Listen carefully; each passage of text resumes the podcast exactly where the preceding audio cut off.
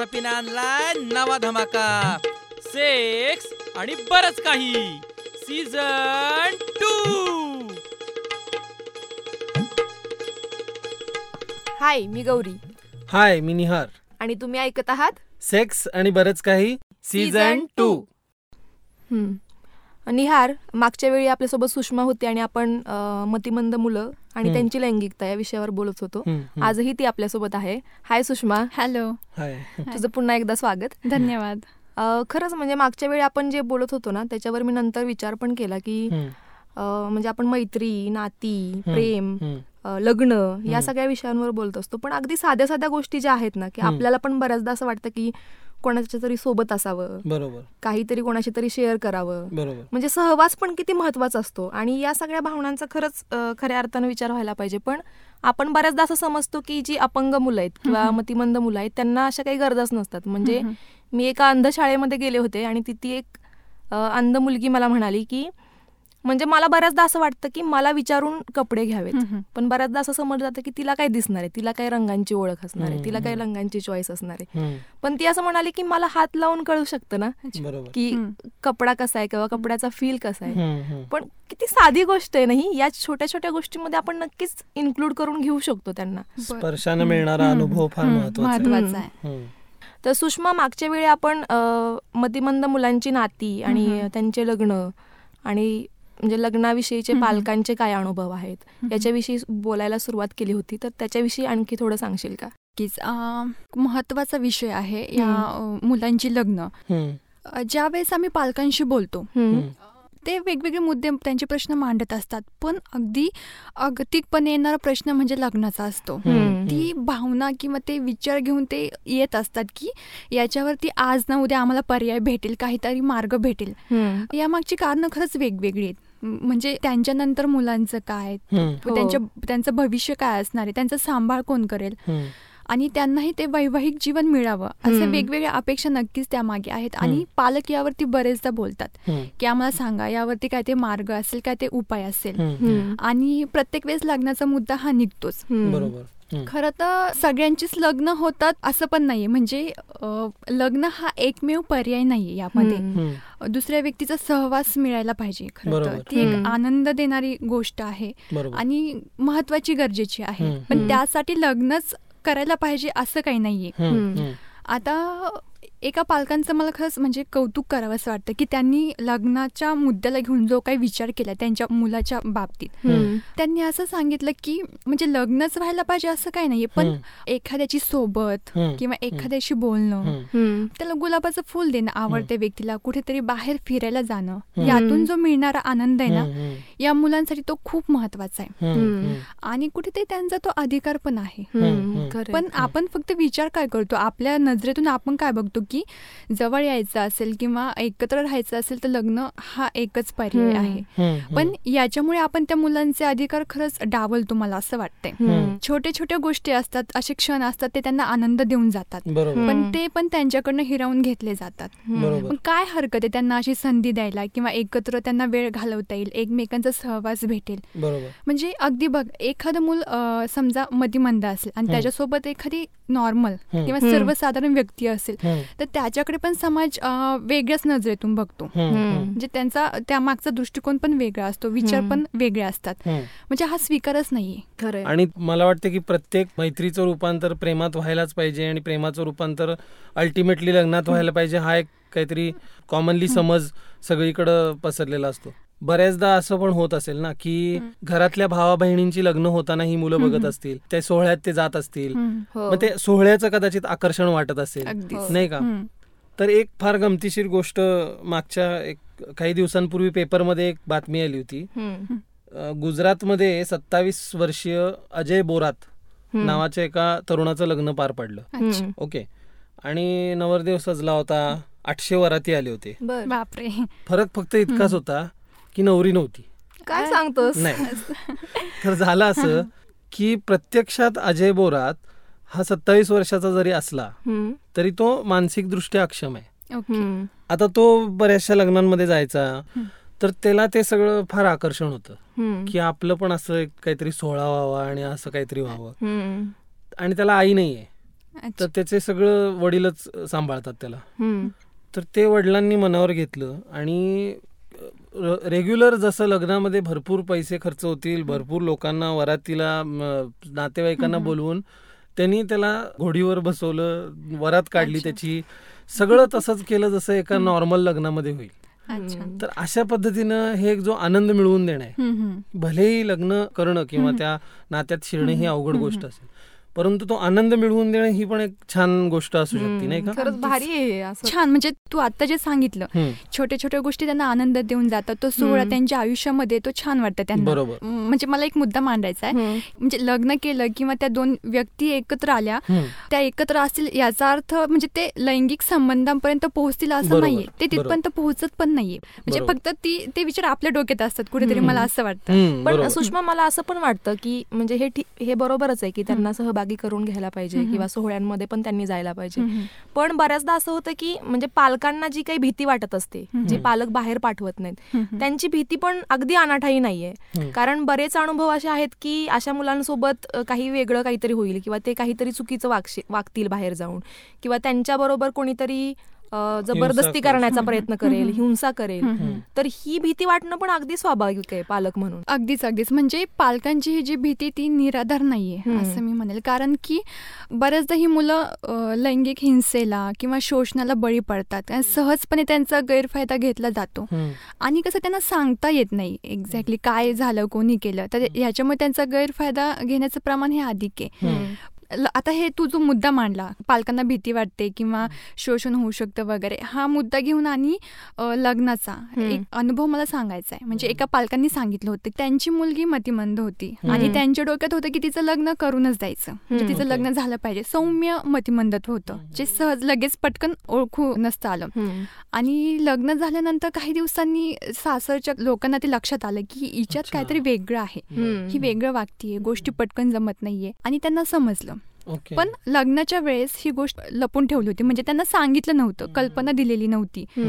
मग याचा दुष्परिणाम काय झाला? ठीक आहे आता पालकांच्या साईडने झालं त्यांची अपेक्षा होती लग्न व्हावं झालं मुलगी दुसऱ्याच्या घरी गेली. पण तिच्या आयुष्यात येणारं वादळ किती मोठं होतं. म्हणजे तिला शारीरिक आणि मानसिक त्रासाला सामोरं जावं लागलं. तिची पिळवणूक होऊ लागली.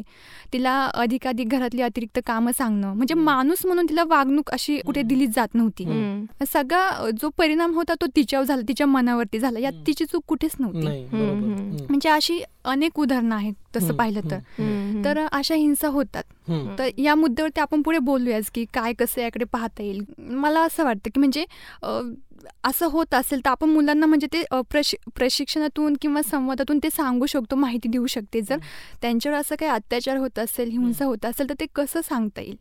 म्हणजे मला म्हणजे पालकांशी कसं बोलता येईल त्यांना. पालकांशी कसं बोलता येईल. आणि आजकाल म्हणजे ज्या काही घटना वाढल्यात ना म्हणजे जर आपण न्यूजपेपर उघडला तरी आपल्याला लगेच लक्षात येतं की राज्यात आणि देशभरात हिंसाचाराच्या खूप घटना वाढल्यात. मतिमंद मुलांसोबत. होणाऱ्या तर त्या अनुषंगानं मला असं वाटतं की म्हणजे हे खूप गंभीर आहे म्हणजे या प्रकारचं आणि त्यामुळेच पालक चिंताग्रस्त असतात ते अशा पद्धतीने रिॲक्ट होतात की. मुलांना कुठे बाहेरच पाठवायचं नाही.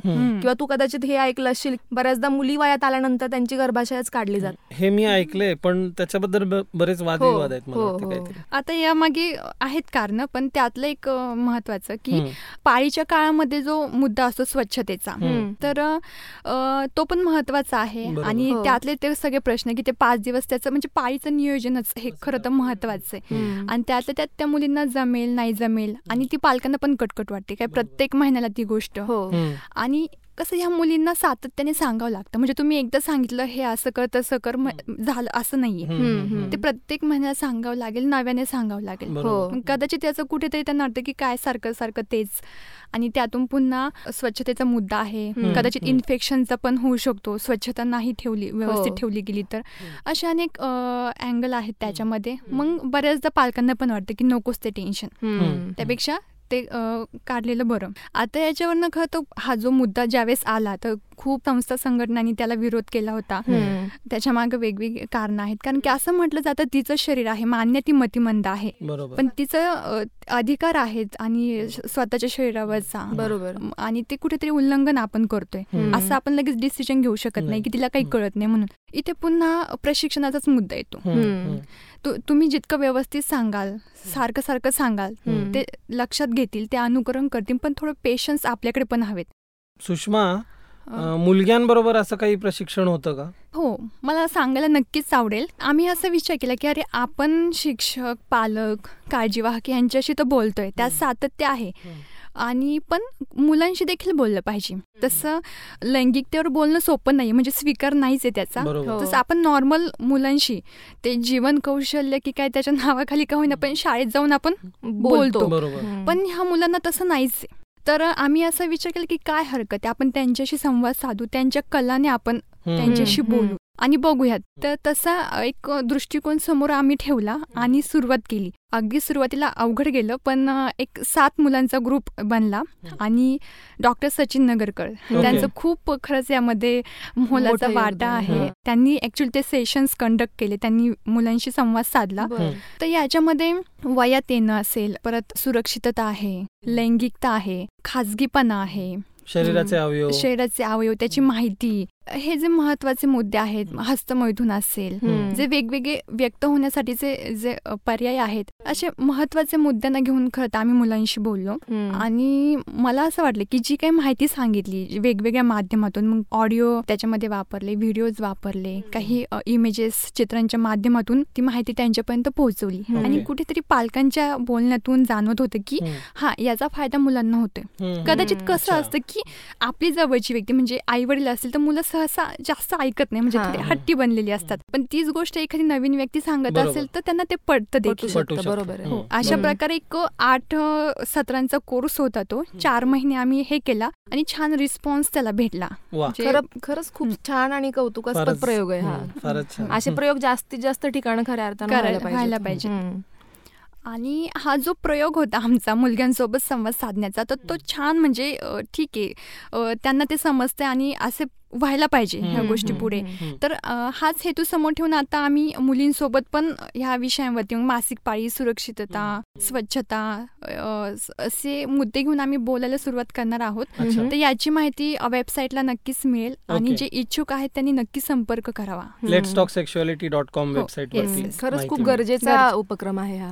ओके ओके सुषमा आणि गौरी.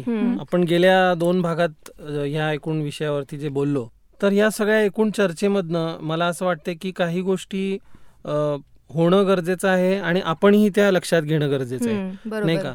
तर त्यातला एक मुद्दा पहिला मला असं वाटतो की की जसं आपल्या आयुष्याचा लैंगिकता हा महत्त्वाचा भाग आहे. तसंच अपंग आणि मतिमंद लोकांच्या लैंगिकतेचा विचार होणं फार गरजेचं आहे. खरंय. आणि लैंगिकतेचा विचार करत असताना आपण हे लक्षात घ्यायला पाहिजे की सगळ्याच गोष्टी काही लैंगिक नसतात. त्याच्या पलीकडे जाऊन सुद्धा मतिमंद अपंग व्यक्तींना मैत्री सहवास आणि आपल्यासोबत कोणीतरी असणं ह्या सुद्धा गोष्टी खूप महत्त्वाच्या आहेत आणि त्याही. गोष्टींचा. विचार व्हायला पाहिजे किंवा आणखीन एक महत्त्वाचा मुद्दा म्हणजे दरवेळेला त्यांच्या वागण्याकडे समस्या म्हणून एक बघण्याची. सवय लागते हो तसं न होता आपल्यात त्यांना सामावून घेऊन आपल्या. बरोबर घेऊन त्यांच्या प्रश्नाकडे काही वेगळ्या पद्धतीने बघता येते का? त्याच्यावरती काही तोडगा काढता येतो का? ह्याचा पण विचार होणं गरजेचं आणि आपण सगळ्यांनी खरं तर त्यांना एक मित्र मैत्रीण म्हणून कसं सामावून घेता येईल? आणि अगदी छोट्या छोट्या गोष्टी करता येतील यासाठी काही खूप मोठ्या गोष्टी करण्याची गरज नाही. जसं की एक छोट्या छोट्या गोष्टींचं कौतुक करणं असेल किंवा त्यांच्या आयुष्यात आनंदाचे प्रसंग येतील आनंदाचे क्षण येतील. अशी अशी काहीतरी वातावरण आपल्याला तयार करता येईल का. किंवा छोटे छोटे सोहळे करता येतील का अगदी. छोट्या छोट्या गोष्टीतून आपण त्यांच्या आयुष्यात आनंद निर्माण करू शकतो असं. मला वाटतं किंवा हे जे सोहळे करणं आहे किंवा त्यांच्या त्यांच्याशी बोलणं आहे आपल्यात सामावून घेणं आहे हे तात्पुरतं होऊन चालणार नाही. तर त्याला एक कायमस्वरूपी काहीतरी एक सातत्य राखता आलं पाहिजे त्याच्यामध्ये खरंय आणि मगाशी मला वाटतं मागच्या एपिसोडमध्ये सुषमा बोलता बोलता म्हणाली होती की तू जो नॉर्वे आणि डेन्मार्कचा अनुभव सांगितला होतास की हो. तिथं काही युवक व्हॉलेंटरीली येऊन अशा मुलांसोबत काही वेळ घालवतात तीन तास किंवा. एक दिवस. तर तसं आपणही काहीतरी उपक्रम सुरू करायला खरं तर. काहीच हरकत नाहीये. ऍक्च्युली त्याची गरज आहे. म्हणजे आपणही ती आपली जबाबदारी म्हणून त्याकडे खरं बघायला पाहिजे. तर याच्या आधी मला एक मुद्दा मांडायचा मगाशी राहून गेला की आपण लग्न वगैरे ह्या गोष्टींना घेऊन बोलत होतो. तर खरं तर म्हणजे काही पालकांनी त्यांचे अनुभव सांगितले त्यात म्हणजे वेगवेगळे प्रयोग करत असतात पालक. त्यांच्या पातळीवरती. तर लग्न हा एक ठीक आहे त्या व्यतिरिक्त काय करता येईल तर लिव्ह असेल. कंपेनियनशिप असेल. असे काही जे आपल्या समाजात सहजासहजी स्वीकारले जात नाहीये. पण. तसा विचार करायला काय हरकत आहे आता काही पालक समजा दिलं मुला मुलीचं लग्न लावलं तर ते सहा महिने मुलाकडे मुलाच्या घरी राहू राहू. शकतील सहा. महिने मुलीकडे. असं होतं की एका विशिष्ट स्टेजला नाही पालक काही गोष्टी करू शकत ते. थकलेले असतात वय झालेलं असतं. अनेक. गोष्टी असतात तर असं एकत्र येऊन ही जबाबदारी वाटली वाटून घेतली तर. त्याच्यातून मार्ग निघू. शकतो आणि त्यांना. पण कंपॅनियनशिप मिळेल त्यांना. पण एकत्र राहता हो. येईल. त्यांच्या पण. गरजा त्या पूर्ण होतील येईल आणि मुलांच्या बाबत म्हणजे हस्तमैथून हा एक पर्याय त्यांच्याकडे आहे. आता बरेचसे पालक म्हणतात की मुलीला पण ह्या भावना जाणवतात त्याही हस्तमैथून. किंवा असे काय ते वेगळ्या कृती करत असतात. तर आपल्या समाजामध्ये हा मोठा गैरसमज आहे फक्त हस्तमैथ मुली हस्तमैथून करत नाहीत. तर मुलीही हस्तमैथून करतात करू. शकतात त्याबद्दल अधिक माहिती पाहिजे. व्यवस्थित बोललं आणि- गेलं पाहिजे अगदी. आणि त्याचेही वेगवेगळी साधनं आहेत कदाचित त्याविषयी पुढच्या वेळेस नक्की बोलता येईल. मला वाटतं आपण. नक्की बोलूया त्याविषयी. कारण ते पण बोलणं गरजेचंच आहे. आणि मी परत एकदा त्याच मुद्द्यावर. येते की मला वाटतं की आपण फक्त असं बोलून सोडून नको द्यायला आपण. याच्यावर खरंच सिरियसली काहीतरी विचार करूयात. की म्हणजे आपण आपल्या मित्रमैत्रिणींशी बोलूयात आपण. आधी ठरवूयात की आपण असा एक गट तयार करूयात. की ज्या गटामध्ये एक छोटस ट्रेनिंग आपण सगळे मिळून घेऊयात. आणि त्या ट्रेनिंगचा उपयोग करून अशा काही पालकांना आपण. आठवड्यातून तीन तास वेळ देऊयात की तीन तास आपण त्या विशेष मुलासोबत मुलीसोबत राहू किंवा एकट्याने किंवा ग्रुपनं राहू म्हणजे. ग्रुपनं राहिलो तर. आपल्याला आणखी सोपं. जाईल.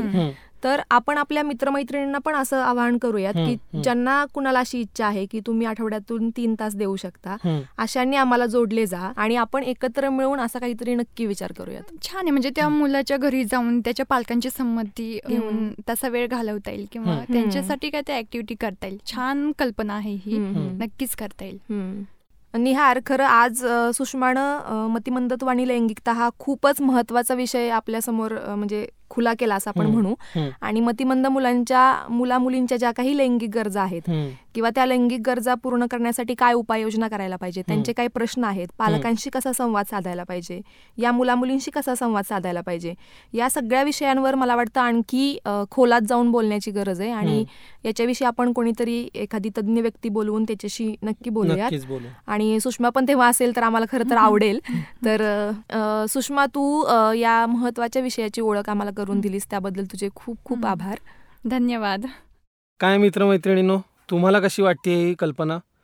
जर तुम्हाला काही सजेशन्स असतील किंवा तुम्हाला आमच्याबरोबर जोडून घ्यायचं असेल तर तुम्ही आमच्या website let's talk sexuality dot com वरती संपर्क साधू शकता किंवा let's talk sexuality dot com at the rate Gmail dot com या मेल आय डीवरती मेल करू शकता.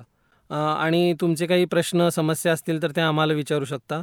काळजी करू नका. तुमची आयडेंटिटी कुठेही रिव्हील होणार नाही. तोपर्यंत ऐकत रहा.